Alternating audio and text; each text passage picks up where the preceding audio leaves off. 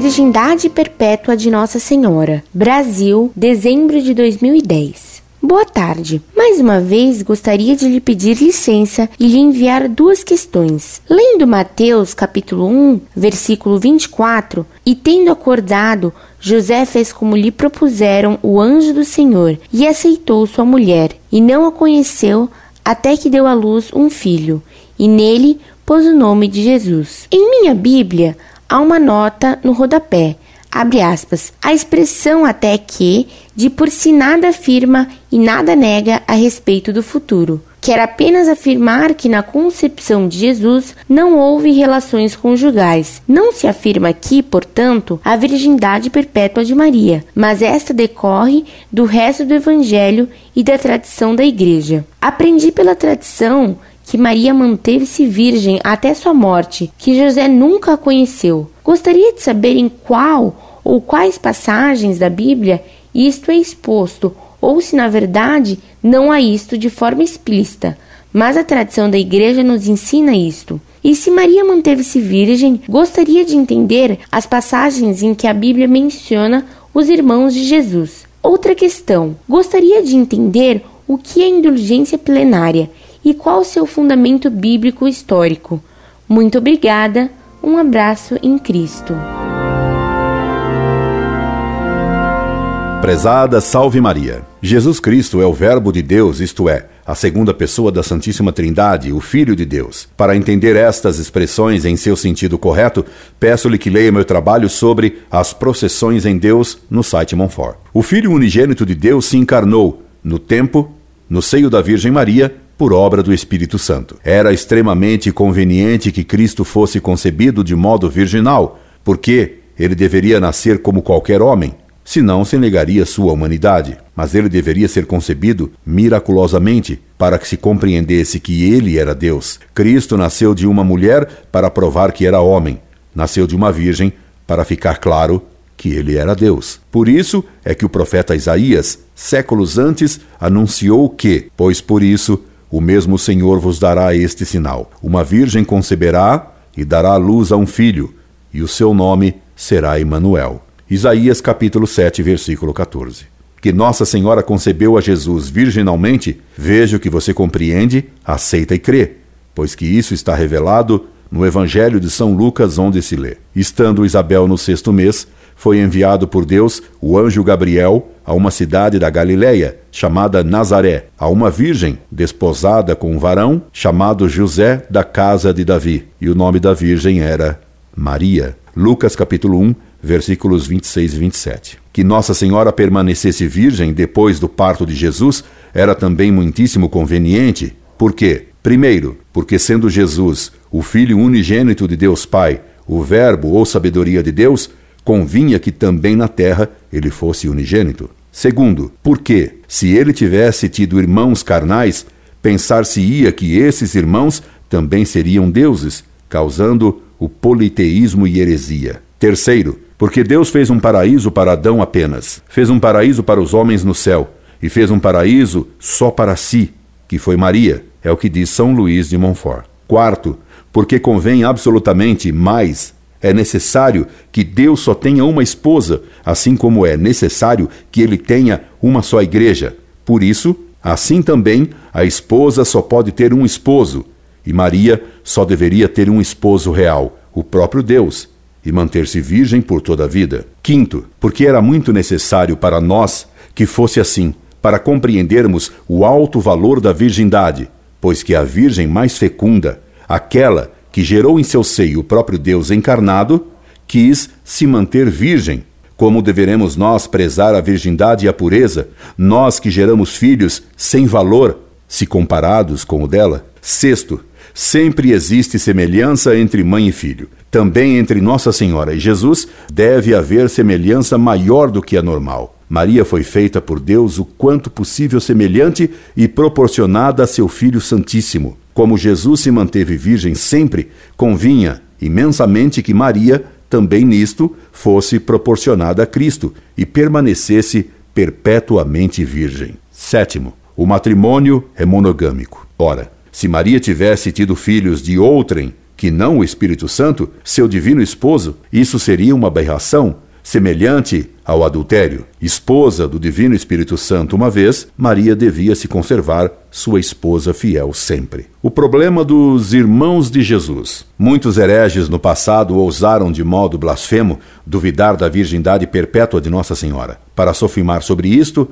eles alegavam os textos dos evangelhos que falam dos irmãos de Jesus. Nos tempos modernos, os protestantes repetiram essa blasfêmia contra a Mãe do Senhor, e explorando a ignorância das massas, eles espalham sua heresia no meio do povo mais simples. Com efeito, os evangelistas falam em várias passagens desses irmãos de Jesus. Se Jesus teve irmãos, argumentam esses hereges, Maria não foi sempre virgem. Como responder a esse problema? Permita-me passar-lhe cópia da resposta a essa questão feita pelo autor de um livro muito útil, Lúcio Navarro, Legítima Interpretação da Bíblia, Campanha de Instrução Religiosa Brasil-Portugal, Recife, 1958, número 400, pp. 590 a 592, inclusive. 400. Diante da frase de São Mateus, vista no número anterior, o leitor ainda poderá compreender que se tenham equivocados os protestantes, iludindo-se com as aparências. Mas agora vai pasmar ao ver a malícia, a precipitação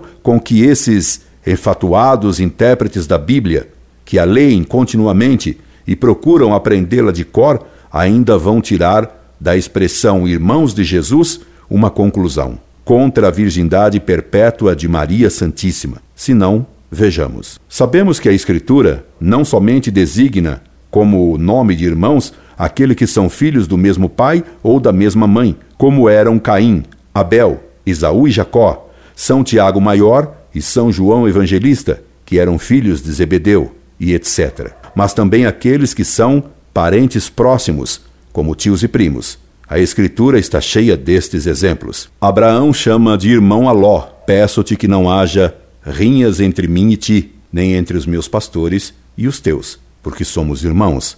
Gênesis, capítulo 13, versículo 8. Mais adiante, a própria Bíblia o chama assim: Abraão, tendo ouvido que Ló, seu irmão, ficara prisioneiro. Gênesis, capítulo 14, versículo 14. Pois bem, Ló era apenas sobrinho de Abraão, pois já antes disso, se lê no Gênesis: tinha Abraão 75 anos quando saiu de Harã, e ele levou consigo a Saraí, sua mulher, a Ló, filho de seu irmão, e todos os bens que possuíam.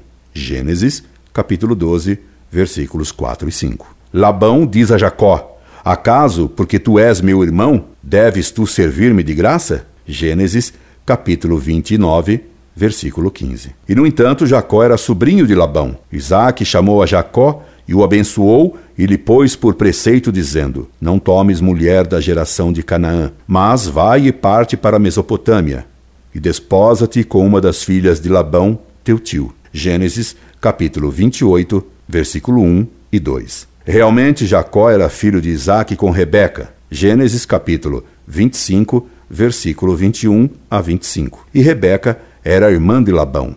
Rebeca, porém, tinha um irmão chamado Labão. Gênesis, capítulo 24, versículo 29. E, no entanto, não só como vimos acima, seu tio o chama irmão, mas também quando Jacó se encontra com Raquel, que é filha de Labão. Gênesis, capítulo 29, versículos 5 e 6, diz a moça que é irmão de Labão. E lhe manifestou que era irmão de seu pai, filho de Rebeca. Gênesis, capítulo 29, versículo 12. Lê-se no Levítico que Nadab e Abiú, filhos de Arão, Levítico, capítulo 10, versículo 1, são mortos por castigo, por terem oferecido um fogo estranho nos seus turíbulos. Moisés chama os primos dos que faleceram, Misael e Elisafã, filhos de Osiel, tio de Arão. Levítico, capítulo 10, versículo 4, e lhes diz: ide, tirai vossos irmãos de diante do santuário e levai-os para fora do campo. Levítico, capítulo 10, versículo 4. Lê-se no livro de Paralipômenos que Eleazar e Cis são filhos de Moole. Filhos de Moole, Eleazar e Cis, 1 Paralipômenos, capítulo 23, versículo 21. Portanto, irmãos no verdadeiro sentido da palavra. Eleazar só teve filhas e não filhos. As filhas dele se casaram com os filhos de Cis. Espera-se que a Escritura diga Casaram-se com os filhos de Cis, que eram seus primos, mas ela diz, com os filhos de Cis e seus irmãos. Primeira para Lipômenos, capítulo 23, versículo 22. Eleazar morre e não teve filhos, senão filhas, e casaram com os filhos de Cis. É dentro deste costume hebreu de designar com o nome de irmãos, não só os que têm os mesmos pais, senão também os parentes próximos como tios, primos e sobrinhos, pois o hebraico não possuía palavras próprias para designar esses parentescos, que o Novo Testamento fala em irmãos de Jesus, e é o próprio Novo Testamento que se encarrega de demonstrá-lo. Querem ter a prova, nossos amigos protestantes? Dá alguma vez o Evangelho os nomes desses irmãos de Jesus para que possamos identificá-los?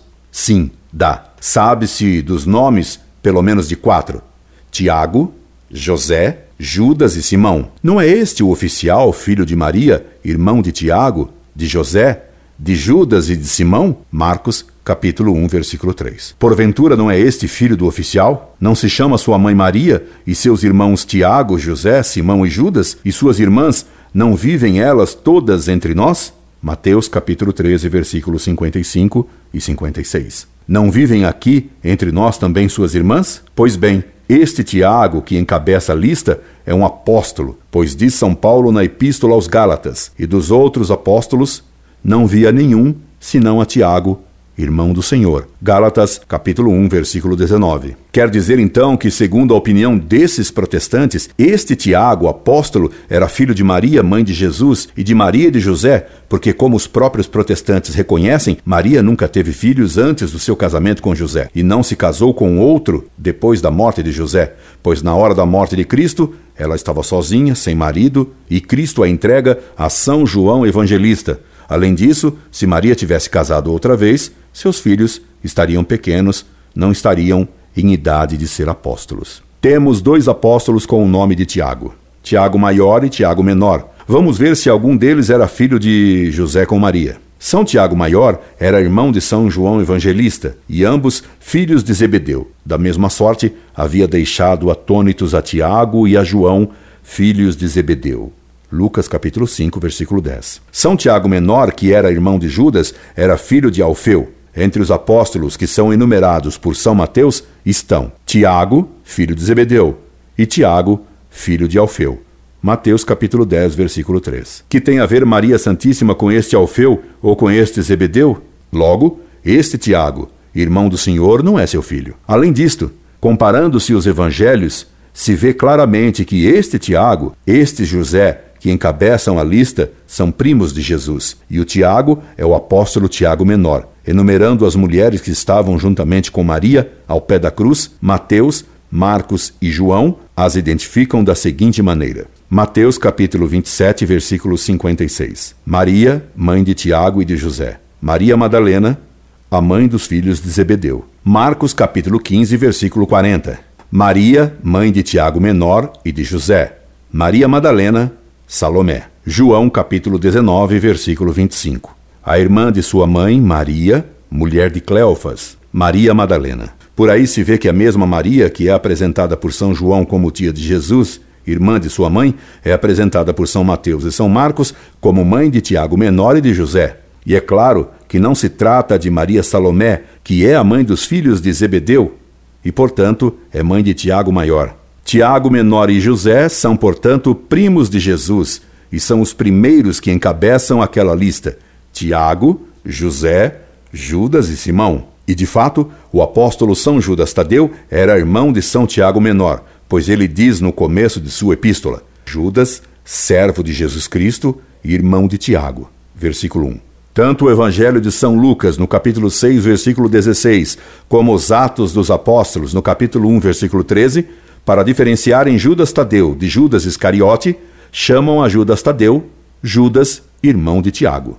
E assim cai por terra, fragorosamente, a alegação dos protestantes de que Maria teve outros filhos além do Divino Salvador, alegação baseada em que o Evangelho fala em irmãos de Jesus. Não só provamos que entre os hebreus se chamavam irmãos os parentes próximos, mas também mostramos que a lista dos nomes apresentados como sendo destes irmãos é logo encabeçada por 2 primos, filhos da irmã da mãe de Jesus, Logo, não tem nenhum valor a alegação. A única dificuldade, esta agora já sem importância, que pode fazer o protestante é que Tiago Menor é filho de Alfeu e sua mãe é apresentada como mulher de Cleofas.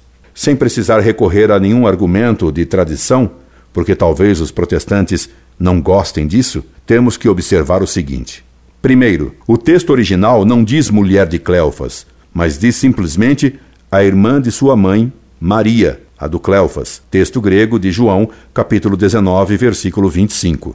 Podia chamar-se Maria, a de Cleofas, por causa do pai ou por outro qualquer motivo. Segundo, não repugna que a mesma Maria se tenha casado com Alfeu e dele tenha tido São Tiago Menor e depois se tenha casado com Cleofas e tido outros filhos ou mesmo deixado de ter. Tiago é o único que é apontado nos evangelhos como filho deste Alfeu, pois o Alfeu, pai de São Mateus, Marcos capítulo 11, versículo 14, já deve ser outro. Terceiro, não repugna que o próprio Alfeu seja o mesmo Cleofas.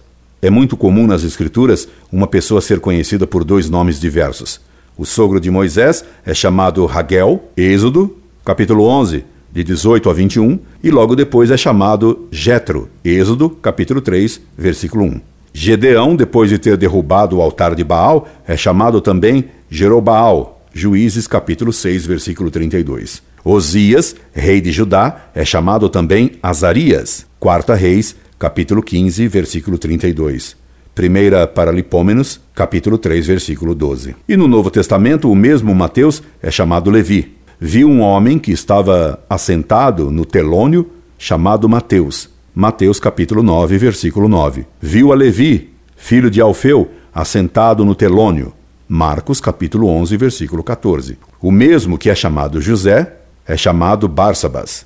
Atos, capítulo 1, versículo 23. Ainda hoje mesmo, entre nós, nas nossas localidades do interior, principalmente, é muito comum esta duplicidade de nome. Seja Alfeu o mesmo Cleofas ou não seja, isto pouco importa. O que é fato é que Maria de Cleofas é irmã de Maria, mãe de Jesus, e é ao mesmo tempo mãe de Tiago e de José, que são chamados irmãos do Senhor. Lúcio Navarro, Legítima Interpretação da Bíblia, Campanha de Instrução Religiosa Brasil-Portugal, Recife, 1958, número 400, página 590 a 592, inclusive. Fizemos questão de copiar essa brilhante exposição de Lúcio Navarro porque ela não deixa margem à dúvida.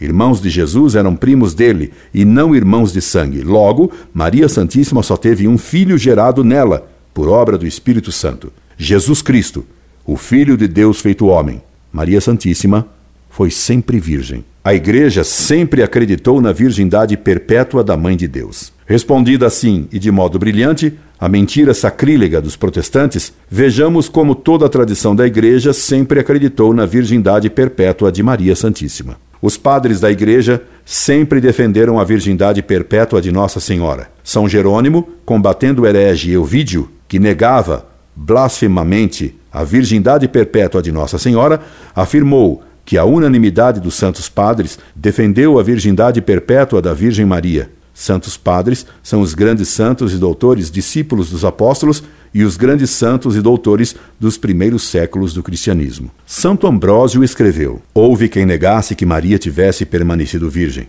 Desde muito temos preferido não falar sobre este grande sacrilégio. Maria, que é mestra da virgindade, não podia acontecer que aquela que em si tinha trazido Deus, resolvesse andar às voltas com um homem. Nem José, varão justo, cairia nessa loucura de querer misturar-se com a mãe do Senhor em relação carnal. Santo Hilário de Poitiers defende a virgindade perpétua de Maria Santíssima e acusa os que dizem o contrário de serem irreligiosos. Santo Epifânio diz: de onde vem esta perversidade? De onde é que rompeu tamanha audácia? Porventura, o próprio nome não é suficiente atestado? Quem jamais houve em tempo algum que ousasse proferir o nome de Maria e espontaneamente não lhe acrescentasse a palavra virgem? O nome de virgem foi dado a Santa Maria, nem se mudará nunca. Ela sempre permaneceu ilibada. Penarion, contra os hereges. São Jerônimo disse contra o herege Euvídio, que citamos, que assim como um homem havia queimado o templo da deusa divina em Éfeso, só para ser conhecido, assim fizera Euvídio com a virgindade de Maria Santíssima. Tu incendiaste o templo do corpo do Senhor, contaminaste o santuário do Espírito Santo, do qual pretendes ter saído uma quadra de irmãos e um montão de irmãs. Argumentas com os que dizem os judeus, porventura, não é este o filho do carpinteiro? Não se chama Maria, sua mãe, e seus irmãos Tiago e José, e Simão e Judas? E suas irmãs, não vivem elas todas entre nós? Mateus capítulo 13, versículos 55 e 56. Todas, só se diz de uma multidão. Pergunto, quem te ensinou semelhante blasfêmia? Quem é que te levava em conta? Mas agora, conseguistes o que tu querias. Tu te tornaste famoso no crime. A diversos Euvídios. E Santo Efrém escreveu: Ó Virgem Senhora Imaculada, Deipara, geradora de Deus, Senhora minha gloriosíssima, mais sublime que os céus, muito mais pura que os esplendores, raios e fulgores solares, vara de Arão que germina, pareceste como verdadeira vara, e a flor foi o teu Filho verdadeiro, nosso Cristo Deus e Criador meu. Tu, segundo a carne, geraste aquele que é Deus e Verbo, conservando a virgindade antes do parto, virgem depois do parto, e fomos reconciliados com Deus, teu Filho. Santo Agostinho, por sua vez, exclamou: Virgem que concebe, virgem que dá à luz, virgem grávida, virgem que traz o feto, virgem perpétua.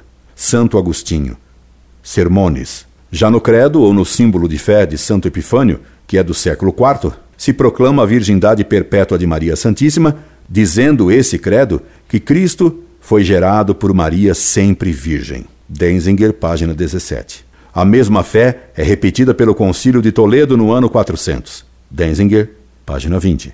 São Cirício, Papa entre os anos 384 e 398, escreveu uma carta a Anísio, bispo de Tessalônica, dizendo: Em verdade, não podemos negar haver sido com justiça repreendido aquele que fala dos filhos de Maria, e com razão sentiu horror vossa santidade, de que do mesmo ventre virginal, da qual nasceu, segundo a carne, Cristo, pudesse ter saído outro parto. Porque não teria escolhido o Senhor Jesus nascer de uma virgem, se tivesse julgado que esta teria de ser tão incontinente que com sêmen de união humana haveria de manchar o seio onde se formou o corpo do Senhor, aquele seio, palácio do Rei Eterno. Porque aquele que afirma isto não afirma outra coisa do que a perfídia judaica, daqueles que dizem que não pode nascer de uma virgem. Porque aceitando a autoridade dos sacerdotes, porém, sem deixar de opinar que Maria teve muitos partos, com mais empenho pretendem combater a verdade da fé. São Cirício, Papa, carta a Anísio, bispo de Tessalônica, em 392. Denzinger, página 91. E o Concílio de Éfeso, ao condenar o herege Nestório, que negava a maternidade divina de Nossa Senhora, declarou, Cânon 1, se alguém não confessa que Deus é conforme à verdade, o Emanuel, e que por isso a Santa Virgem é a Mãe de Deus, pois deu à luz carnalmente ao Verbo de Deus feito carne, seja anátema. Concílio de Éfeso, Anatematismos e Capítulo de Cirilo contra Nestório, em 431, Denzinger, 113. São Leão Magno, Papa entre 440 e 461, condenando o herege Eutix, chefe dos monofisistas, escreveu de modo tão elevado sobre esse tema que não tememos alongar nosso texto com a longa citação dele, pois que a beleza do estilo alivia a leitura e a verdade afirmada da virgindade de Nossa Senhora nos confirma na fé. Entra, pois, nestas fraquezas do mundo o Filho de Deus, baixando de seu trono celeste, porém não se afastando da glória do Pai, gerado por nova ordem, por novo nascimento. Por nova ordem, porque invisível no que é seu, se tornou visível no nosso, incompreensível, quis ser compreendido. Permanecendo antes do tempo, começou a ser no tempo. Senhor do universo, tomou a forma de escravo. obscurecida a imensidade de sua majestade, Deus impassível não desdenhou de ser homem passível e imortal, submeter-se à lei da morte, e por novo nascimento gerado, porque a virgindade inviolada ignorou a concupiscência e subministrou a matéria da carne.